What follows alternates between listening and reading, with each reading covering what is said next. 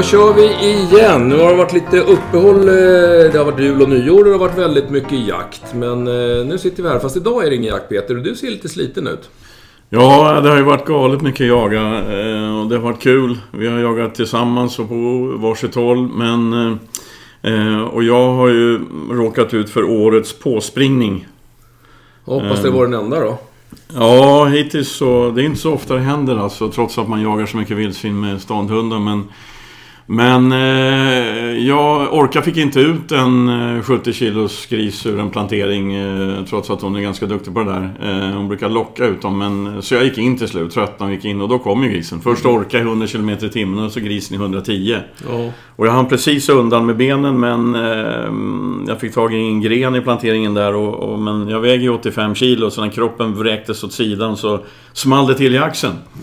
Så att eh, jag är lite justerad. Det är inte bara det är inte bara benen som kan... eh, Ja, det är inte helt ofarligt då. Det var klumpigt av mig eh, faktiskt för att jag... mm, Man blir ju mer och mer orädd. Ja. Alltså det är så våldsamt mycket vildsvin och har man hundar som, som envist hittar dem och eh, jobbar med dem så... Eh, och har rutin så... Ja, det är inte så svårt att hitta vildsvin nu för tiden. I alla fall inte i vår del av landet. Och man blir ju... Man släpper ju lite på försiktigheten alltså. ja, visst. Och vi har ju ändå haft tur. Jag menar, vi har blivit påsprungna några gånger men inga allvarliga skador. Men vi har ju faktiskt sett exempel på även människor som har blivit värre skadade än vad vi har blivit. Men eh, vad blir det här då? Blir det någon jakt nu eller? Det, ja, det, det kommer bli absolut. Men jag ska ta lite, måste ta lite försiktigt. Alltså kroppen måste funka. Mitt, jag försörjer mig genom att kroppen funkar. Ja. Så, så är det. Men eh, okej, nu går vi över på första frågan. Yes. Eh, vi har ju fått mängder med frågor till den här Gmail-adressen. Jakthundarojakt at gmail.com. Tack för dem. Eh, vi drar några tänkte i det här avsnittet. För, den första är en kille som undrar Hur gör man för att kunna få köpa den valp som man längtar efter? Hur närmar man, man sig uppfödare? Hur gör man helt enkelt? Eh, vad säger du? Ja, vi har ju köpt eh, valpar från uppfödare, både du och jag. Nu har väl vi förmånen att vi har haft en hel del hundar, jagat en del och eh, då är det alltid lättare att få köpa valp från de uppfödare som man kanske har högst upp på önskelistan. Det är alltid svårt när man ska välja. I det här fallet så, så, så är det en jämthund och killen som heter Oskar, han har skrivit... Eh, han verkar jaga mycket och har goda ambitioner och intentioner med den här jämthunden. Och det är jaktprov i hela balletten, men det är svårt att få välja. Och det är ju så då att de, de här allra topp, mest topprankade, på pappret i alla fall, uppfödarna, de har ju oftast en inofficiell väntelista. In, de behöver inte ens lägga ut en annons på sina, eh, på sina valpar. Utan det där går mun mot mun-metoden och sen så, så kan de plocka de jägare som de helst vill ha. Ehm, ska man köpa sin första hund, oavsett om det är jämte eller någonting annat. Alltså det, det enklaste är ju att gå in på rasklubbarnas hemsidor där, där uppfödarna finns, eh, finns uppspaltade. Leta reda på någon eller några uppfödare, några uppfödare skulle jag säga, som man känner, de här verkar vettiga, de, det brukar ju stå lite grann om meriter och så vidare. Och, och, avkommer, kolla upp att det verkar vara en vettig uppfödare. Kontakta dem och jag tror att när man ska skaffa den första så skriv något litet enkelt CV precis som Oskar har gjort till oss. Han verkar jaga mycket och ha, bra koll på läget så att, så att skriv ett litet CV. Ring och prata med dem och sen tror jag att det är så att man får nog eh, eh, lägga ut krokar hos ett antal uppfödare eh, för att få chans att få någon. Man, sen, sen är det alltid lite lättare när man väl har kommit in på spåret och fått sin första jämte och kanske levererat bra så, så så eh, brukar det vara lättare med gång nummer två. Men det är, liten, det är ett litet smalt hål första valpen om man ska ha från en duktig uppfödare. Vad säger du? Ja, alltså eh, jag håller med om det där alltihop, men... Eh, eh,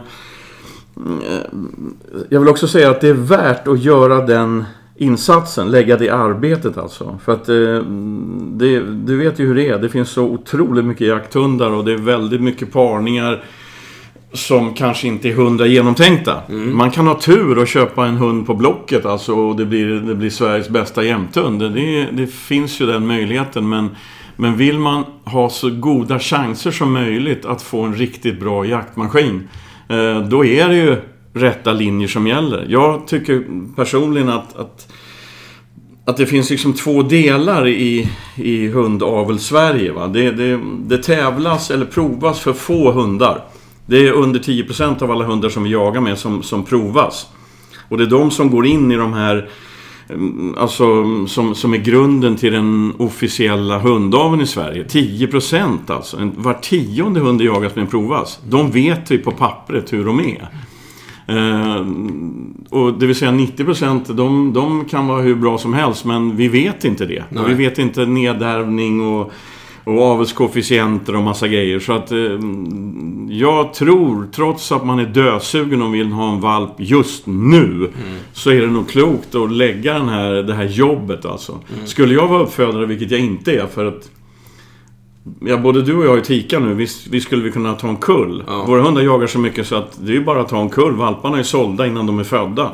Men jag gör inte det av det enkla skälet att, att vara uppfödare är nästan som ett helt yrke. Jag är hundförare och kan träna hundar skapligt bra, men uppfödning har jag ingen aning om. Jag har ju haft kull så att... eh, så Du vet läget, men det var ju för fan en blandras. Ja, det var det. Men det var mycket jobb ändå. Ja, men det, alltså, det, det, här med, det här med att hitta rätt, eh, rätt hundar att avla med och allt det där, det är svårt alltså. Ja. Så att eh, lägg, lägg den tid som krävs på att hitta eh, en så stor chans som möjligt på en bra hund. Misslyckas man med det, ja men då kan man väl ta en gärdsgårdsparning och hoppas på det bästa. Men, men eh, ja, det är i alla fall rådet. Ja, och, och du, du var ju inne på det själv här, Oskar också, att, att eh, vara ute i god tid. Sätta upp det. Det står ju på, på rasklubbarnas hemsida så finns det ju både mm, valpkullar till sal och planerade parningar. Så sätta upp det på ett antal planerade parningar när det börjar bli dags. Så att du har många krokar ute. Och ju mer du hörs och syns och pratar med dem, desto större är nog chansen att du får tag på någonting så småningom.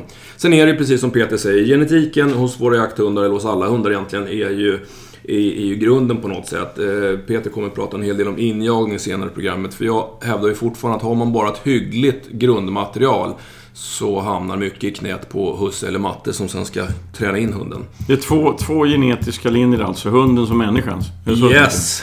Det är väl en bra sammanfattning. Bra, vi går vidare. Vi går vidare. Eh, vi har en, en drever som är eh, tre och ett halvt år och som har haft lite sjukdomshistorik med eh, magproblem och annat. Men det akuta problemet just nu är att den här dreven jagar, jagar så vitt vi förstår, så som en drever ska göra, det vill säga det är hyggligt långa drevtider. Men han skallar bara i 15 till 20 minuter. Sen börjar skallet att glesna för att till slut avta helt. Och, men dreven fortsätter att jaga dock utan skall. Han är väldigt envis på löpan som en drever ska vara, men han går tyst alltså efter en Ja. stund. Och, och det där, eh, vi satt och diskuterade lite grann innan här och det, för mig, det, det mest sannolika är nog att det där är ett medicinskt problem. Nu skriver eh, Husse här att dreven har ju varit på en veterinärkontroll innan jakt, men jag vet ju inte vilken typ av kontroll det var, men jag antar att det var en sån här allmän klinisk undersökning, man tittar och klämmer och känner och gör en yttre inspektion. Eh, det här låter väldigt mycket som att det skulle kunna vara ett, ett halsproblem, en, en halsinfektion, en stämbandsinflammation, tonsillinflammation möjligen. Därför att det står också att den här dreven har haft eh, magbesvär och det där vet vi att det hänger ihop en hel del. Eh, magbesvär ger ju, vi har ju då en väldigt sur miljö i magsäcken. Det kan ge sura uppstötningar. De här sura uppstötningarna kan då alltså irritera i svalg eh, och hals och skapa en inflammation. Så att i och med att dreven bevisligen jagar i drevtider så som en drever ska jaga, men bara skallar, då, det känns som att rösten tar slut. Så jag skulle nog faktiskt eh, återgå till veterinären och, eh, och eh, be, tala om att vi misstänker att den här hunden har ett halsproblem. Eh, skallet, eh, eller rösten, tar slut efter de 15-20 minuter. För då pratar vi lite andra typer av undersökningar. Eh, man kan möjligen diskutera en datortomografi, men, men kanske framförallt att man går ner med en kamera och inspekterar visuellt. Och det här är alltid lättast att hitta felet om man gör det i samband med att hunden har problem. Det vill säga, har man kört hunden en dag och den har jagat eh, Skallet tar slut efter 15-20 minuter. Åk in till veterinären då, för att då är sannolikheten större att man hittar någonting. En rodnad, en inflammation, ett sår eller någonting i svalg eller hals. Om det nu är det som är orsaken. Det finns ju andra mer, mer eh, praktiska orsaker till att en hund eh, slutar skalla. Och Eh, så att det korta rådet är, jag tycker att när det här inträffar, ta dig snabbt till veterinären, tala om vad som har hänt och säg att du har en misstanke om att det är någonting i svalg, hals, någon typ av information som stör. Jag har ett råd till i det här sammanhanget och du får rätta mig om jag har fel men men eh, jag har... Eh, nu jagar jag ihop med en, en eh, erkänt eh, rutinerad och skicklig veterinär. Det vill säga du. Men, men alltså, tror inte att... Man måste nog vara lite besvärlig som jakthundsägare. För att det är inte säkert att en veterinär man går till är medveten om hur jakthundar fungerar och måste fungera. Nej. Alltså, har, har, eh, alltså, det kan ju finnas veterinärer som är oerhört skickliga men har de, in, har de noll erfarenheter av de krav som vi ställer på jakthundar så kanske de tycker att problemet är överdrivet eller någonting annat. Så därför kanske man måste vara besvärlig som jakthundsförare och ställa lite krav på veterinären. Jag vill att du gör det här, typ. Ja, det, ja definitivt. Och, och alltså det, det, här, det här är de svåraste skador eller, eller sjukdomar som, som vi har att hitta, det är de här som, som vi kallar för intermittenta, alltså eh, symptom som kommer och går. Och det händer varje vecka att någon kommer och säger att ja, det här är nästan pinsamt, idag har han ingen hälta alls, eller idag har han ingen hosta alls, men han hostade jättemycket förra veckan, eller han haltade jättemycket förra veckan. De är inte lätta därför att det kan ju vara någonting som pågår just när hältan eller hostan finns där. Och sen läker det av och sen dyker det upp för något senare tillfälle igen. Men den dagen hunden är hos veterinären så är det svårt att hitta någonting och den har ju heller inga symptom. Va? Så att jag tror precis som du säger Peter, att man ska stå på sig lite grann och säga att allting tyder på att det är någonting i svalg, hals, luftrör och stämband som stör hunden. För den kan skalla, den kan jaga, men skallet tar liksom slut. Så det är och så får man ha en grundkurs och, så, och säga att en drever jagar på följande sätt, ja, kolon. Ja. Fullt jävla ös i minst en och en halv timme. Ja. 80-90 skall i minuten, spårnoga, bla bla bla. Så att, så att veterinären förstår vilka extrema krav som ställs på på, på dreven. Som ofta kan vara långt efter drevdjuret, måste ändå följa slaviskt i, i vittringen, i slaget efter det vilt som drivs, samtidigt som man ska skälla som en idiot. Alltså det är klart att det, det sliter både på... Jag menar, ja, det, alltså vi ställer en del krav på dem kan man lugnt säga. Ja, det får man säga. De, de eh, jobbar hårt och... Eh, eh, ja, men det här, det här är vårt tips, eller mitt tips då, för, för just den här åkomman. För jag tolkar det ändå som att hunden fortsatt fortsätter att jaga. Så det är inget fel på spår, näsa eller någonting sånt där. Utan det är just skallet. Sen har vi då de, eh, Det finns ju andra... Det finns ju mer praktiska skäl till att en hund inte skäller eller har dåligt skall. Och där ja, har vi en liknande fått, fråga. Absolut. Två frågor har kommit in om, om det där med, eh, med skall. Och, och de två frågeställarna har formulerat sina frågor så att det låter inte som det är ett medicinskt problem. Alltså alls. Um, utan det är hundar som skäller dåligt när de jagar helt enkelt. Som ska, det, är, det är en blandras och sen den andra vet jag inte, det framgår inte av frågan vad det är för ras, men den, båda två ska jaga rådjur. Um, och de har aldrig skallat särskilt bra. Och hur får man dem att öka skallet? Och det där, där tror jag att vi snackar genetik alltså. För jag tränar ju hundar som du vet och man kan komma till rätta med många problem eh, med olika mm, tricks och, och genvägar och träningsmetoder och så vidare. Men när det gäller skallet alltså. Ehm, när det är en vuxen hund, nu pratar jag om vuxna hundar, tre, över tre år alltså som, som, som är mentalt mogna och allt det där. Alla, alla pusselbitar ska ligga färdiga i huvudet eller ligga på rätt ställe i huvudet. Om hunden fortsätter att inte skälla som den ska i löpan, då, då då handlar det, tror jag, till stor del om genetik. Ehm, för skallet, det går inte att påverka med träning. Alltså det, det, det har jag försökt ett antal gånger. Det går ju att påverka skallet om du har en hund som som, ehm, som, är, som är ung och orolig. Mm. Som liksom inte riktigt är mentalt färdig i huvudet. Ehm, då kan det handla om att de här pusselbitarna i huvudet, de skramlar runt lite hit och dit och, och de ligger inte på rätt plats. Hunden söker bra, förföljer bra, hittar vilt, jobbar med vilt, men skallet kommer inte riktigt igång. Ehm, då, då är inte hunden mentalt färdig. Där kan man jobba med olika metoder som att lägga tryck på hunden och trigga hunden och så vidare för att få skallet att lossna. Mm. Men är hunden eh, över tre år och mogen och jagar som fan men tyst alltså, då, då har man ett problem. I det läget så är det... Man måste acceptera att det är som det är. Sätt en pingla på hunden då, mm. så den hörs när den jagar. Eh, och hoppas på det bästa, att det kommer att lossna. Men, men är hunden helt fysiskt frisk, tre år gammal, inte skäller som den ska. Jättesvårt att få, få ordning på. Okej. I alla fall kan inte jag det. Nej. Nej, eh, tråkigt svar, men, men ibland är det ju så. Eh, allt är inte så jätteroligt. Men du vet ju alltså genetik, vad fan, det, det är ju liksom... Det finns ju... Alltså jag har ju numera bara spetsar och det finns ju spetsar som har enormt svårt att få stopp på, på viltet. De ska ju ställa, de ska gå ikapp och sakta ner älgar och vildsvin och björnar eller vad det nu är de ska jaga. Och sen få viltet att stå. Jag, jag har träffat massor med, med den här säsongen som enbart vallar viltet. Alltså de, de, eh, de får inte stopp på det. det. Det är i bästa fall långsamma gångstånd, i, i, i vanliga fall snabba gångstånd eller, eller tyst förföljande. De får inte stopp helt enkelt. Och det, visst, det kan ha med injagning att göra, jag återkommer lite till det. Men, men eh, framförallt så är det en genetisk, alltså det, hunden, en spets måste ha i huvudet. Att jag måste gå upp på sidan, jag måste jobba på ett visst sätt. Målet är att få stopp på viltet, målet är att inte att förfölja bara.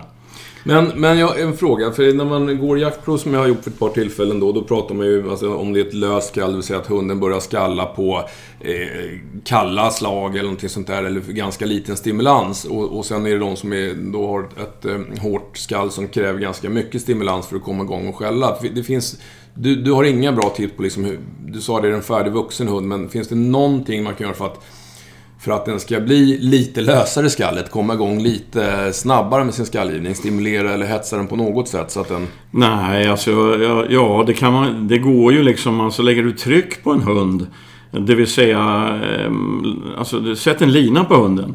Och sen så om, det, om den ska jaga rådjur till exempel. eh, Så, så du ser rådjur på ett gärde, du skrämmer bort rådjuren, du hämtar hunden, du går med hunden i lina mot det här slaget. Flyktlöpan alltså, med vinden i ryggen. Eh, hundens nos åker ner i backen, den tänder som fan på den här vittringen och ska förfölja. Om du då lägger tryck bakåt, just håller emot hunden lite i linan. Då blir hunden stressad. Och då kan ju... Då, då börjar de flesta hundar som har jaktlust, då börjar de skälla. Eh, Men, men Det betyder inte att den kommer göra det i praktisk Nej, jakt sen. nej, alltså det, Det, där är, det där är svårt. Men gör man det ett antal gånger alltså och, och, och fortsätter i den här färska löpan och lägger tryck bakåt på hunden. Följer med helt enkelt men hela tiden håller emot. Så är det klart att, eh, att, att det kan lossna. Men, men att då, då måste det vara en relativt ung hund. För att är det en äldre hund så har det här sättet att skälla blivit en vana. Så jag tror att det är jättesvårt alltså. Det, och återigen, där är det bara att gå in i jaktprovslistorna och kolla. Ja. Det ser ju. Ring och prata med uppfödaren. Är hunden lös eller hård? Vissa hundförare jag känner, de vill ju ha jättelösa hundar. De vill ju att det ska dåna i skogen även om det är jättekalla slag eller oerhört långt ifrån eh, viltet eller vad det nu är för någonting. Och så mm, känner jag hundförare som, som jag till exempel som vill att hundarna ska skälla när, de, ja, när jag vet, jag vet liksom att nu har de viltet. Eh, Du vet ju själv hur din eh, lilla blandrassötis, eh, du, kan ju, du hör ju. När vi Ja. jagar tillsammans så hör du, nu är det gris, nu är det inte gris. Åh fan, nu, nu höll de på att tramsa med en hare och så vidare. Du hör ju. En hund som är alltför lös. Jag hade en sån faktiskt, en drever som var extremlös. När hon gick och väckte på kalla slag, då trodde passkyttarna att det var full jakt i Ja. skogen. Det är roligt för dem, men inte särskilt roligt för mig. Du, Okej. jag, jag vill ha en kaffe innan vi tar nästa fråga. Vi tar en paus. Yes.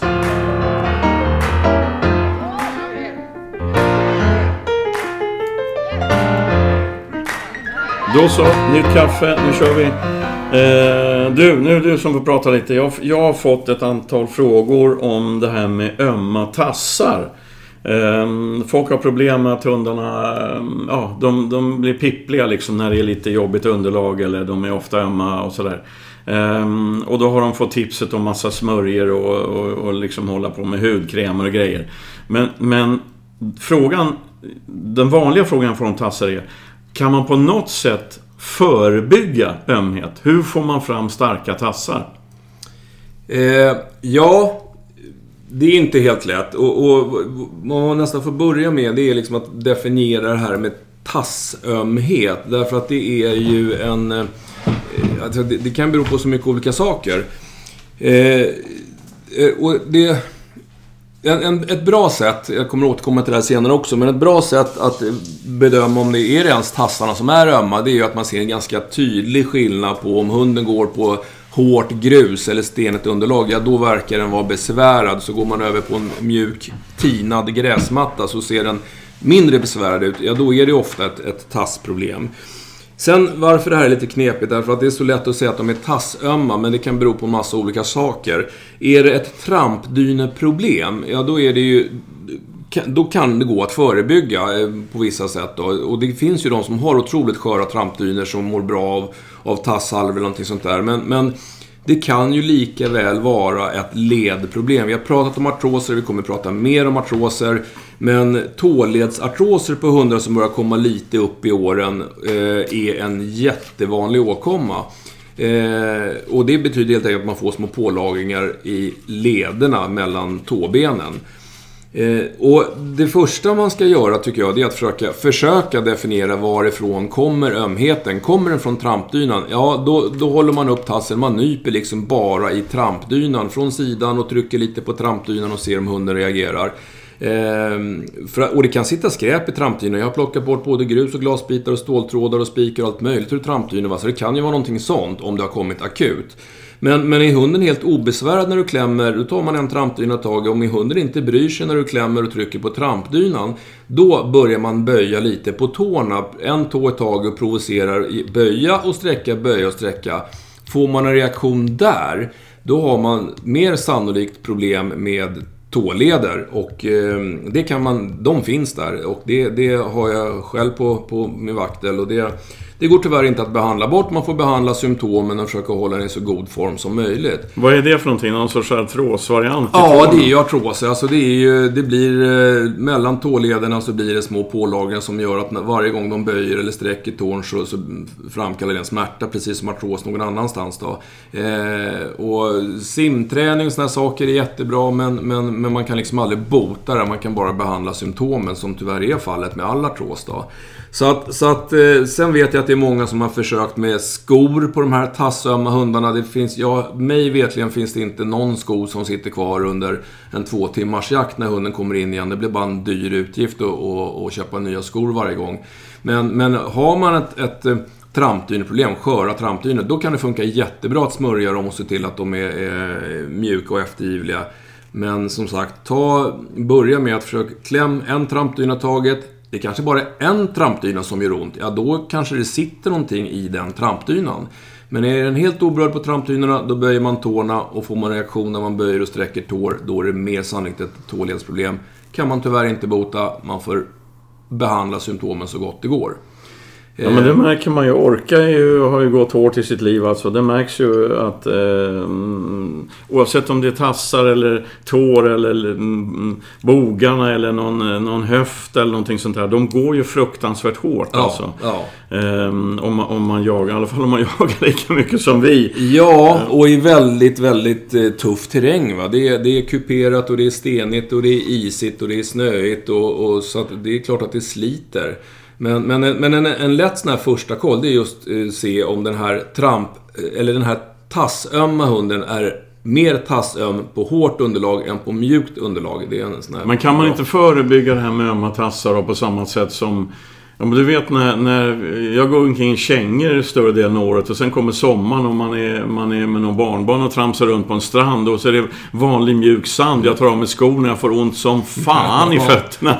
Fast det bara är sand. Och sen en vecka senare springer man ju obehindrat. Jo. Är det inte bra att hålla igång jo, men, från början? Jo, definitivt. Alltså all typ av träning, och nu är vi tillbaka på det här som vi pratade om för många gånger sedan, försäsongsträning. Alltså all typ av träning stärker ju upp eh, kroppens strukturer. Och det är ju då allt ifrån den här tjocka läderhuden på trampdynorna till rörelseförmågan och musklerna och senorna runt tårna och så vidare. Så att, och, och, och, där är det ju så att, att eh, man ska ju variera underlag, man ska variera terräng. Om man bara motionerar och tränar hunden på mjuk gräsmatta, då är det klart att det är större risk att den får ont när den börjar springa på skarsnö eller, eller eh, hårda bergshällar eller någonting sånt där. Va? Så, att, så att all typ av träning i någon, i någon mån förebyggande.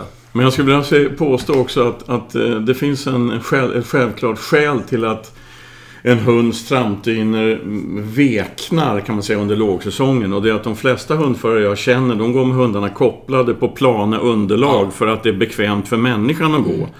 Mm. Så att eh, jag tillhör inte dem då. Jag tycker det är skittråkigt att gå en promenad på en motionsslinga. Ja. Jag går hellre rakt in i skogen med hundarna.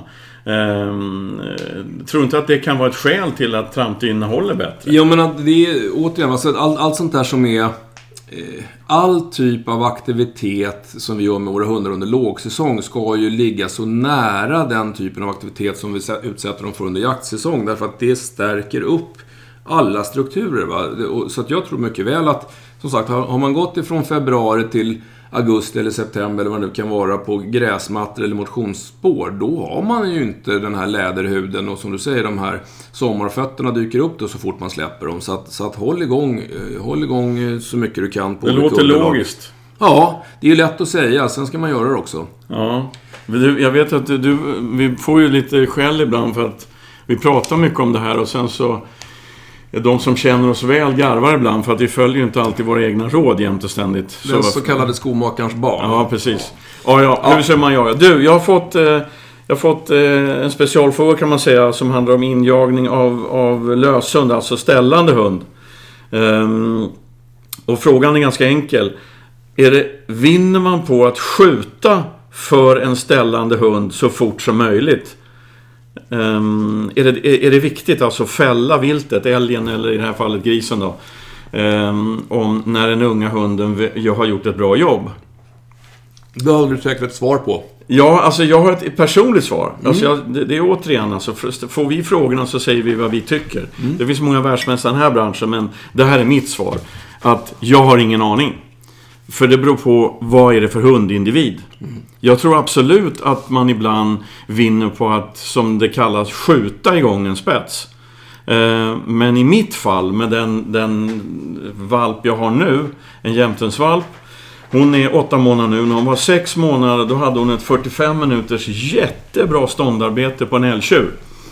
Um, en, en fyrtaggare. Alltså hon... Eh, jag stötte den älgen. Eh, när vi var ute och skogstränade. Hon hängde på och lyckades få stopp på älgen efter en eh, 800-900 meter någonting. Eh, och sen så stod hon med den och jag smög upp på en annan bergklack och eh, tittade med kikaren. Hon skötte älgen otroligt bra i 45 minuter. Ehm, sen så vandrade älgen iväg och den här unga hundens mentala kraft, mentala kapacitet eh, var helt slut alltså. Så att hon, hon lullade runt bara och så visslade jag in henne. Eh, en månad senare så, så hade hon eh, två timmars bra ståndarbete, sju månader gammal med ko och två kalvar. Det var en jättesnäll ko. Jag har träffat henne förut. Och otroligt cool ko, så att det var inte så svårt att få henne att stå stilla. Men hon jobbade jättebra, hon höll avstånd, det var någon kalv som gick emot henne, hon undvik och så vidare. Den jag hade lätt kunnat skjuta både älgtjuren och en av kalvarna, men det gör jag definitivt inte när en sån ung hund sköter sitt arbete på ett så bra sätt. Den valpen behöver jag inte skjuta igång. Nej. Eh, hennes jobb är att ställa, få stopp på, förfölja, nytt stånd och så vidare. Det är hennes arbete. Mm. Och eftersom hon visar det så pass tydligt så vill jag inte skjuta i de lägena. Hon är inte mogen för det. Nej. Risken är att hon går ur hand helt enkelt. Mm. Hon kommer bli, bli fullkomligt dödsvår att få in. Och det vill inte jag.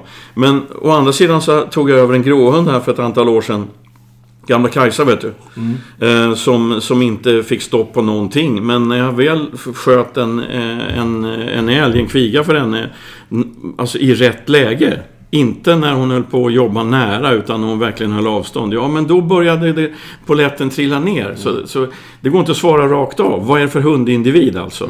Mm. Eh, tyvärr så ser jag för många nu låter det som en gammal, gammal sorglig gubbjävel här, men alltså det finns för många unga hundförare som skaffar spetsar. Hunden hittar en gris eller en älg och efter tre minuter så stormar hundföraren in och skjuter älgen. Mm. Um, det, då lär sig hunden inte ett skit. För ställande hundar ska jobba på stånd. Det är det som är deras uppgift. Alltså för varje minut en ung hund står med en älg eller en gris eller en björn så lär de sig någonting. De får en erfarenhet. Eh, som gör att de kommer bli bättre och bättre och bättre och bättre. Så det är en balansgång. Svaret är både ja och nej. Mm. Är det, en, är det en, en, hund som inte riktigt kommer igång och den fattar inte riktigt vad den håller på med. Den börjar bli två år gammal. Ja, men dra ner ett djur i exakt rätt läge då. Som en belöning. Men som sagt, min valp, nej, nej, nej. Det, det väntar jag med. Men sen är det, det är lite grann det här också som vi har berört förut. Det, det är ju väldigt många av de frågor vi får som berör unga hundar. Allt ifrån valpar och ett och ett och ett halvt-åringar och tvååringar.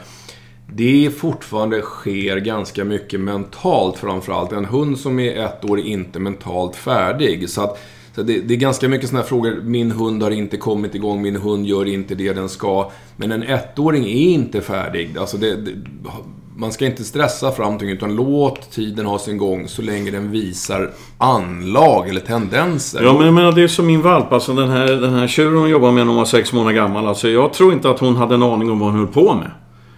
Alltså, det, var, det, var det, är inte säkert, det, är inte säkert, att hon kommer ihåg det ens en gång. Utan det, det, är, det är genetiken ja. alltså. Det är arvet som jobbar. Ja. Det är liksom hundratals år av jämthundsavel som bara poppar upp och hon gör allting rätt. Mm. Men om det sätter sig i skallen, det är inte säkert. Nej.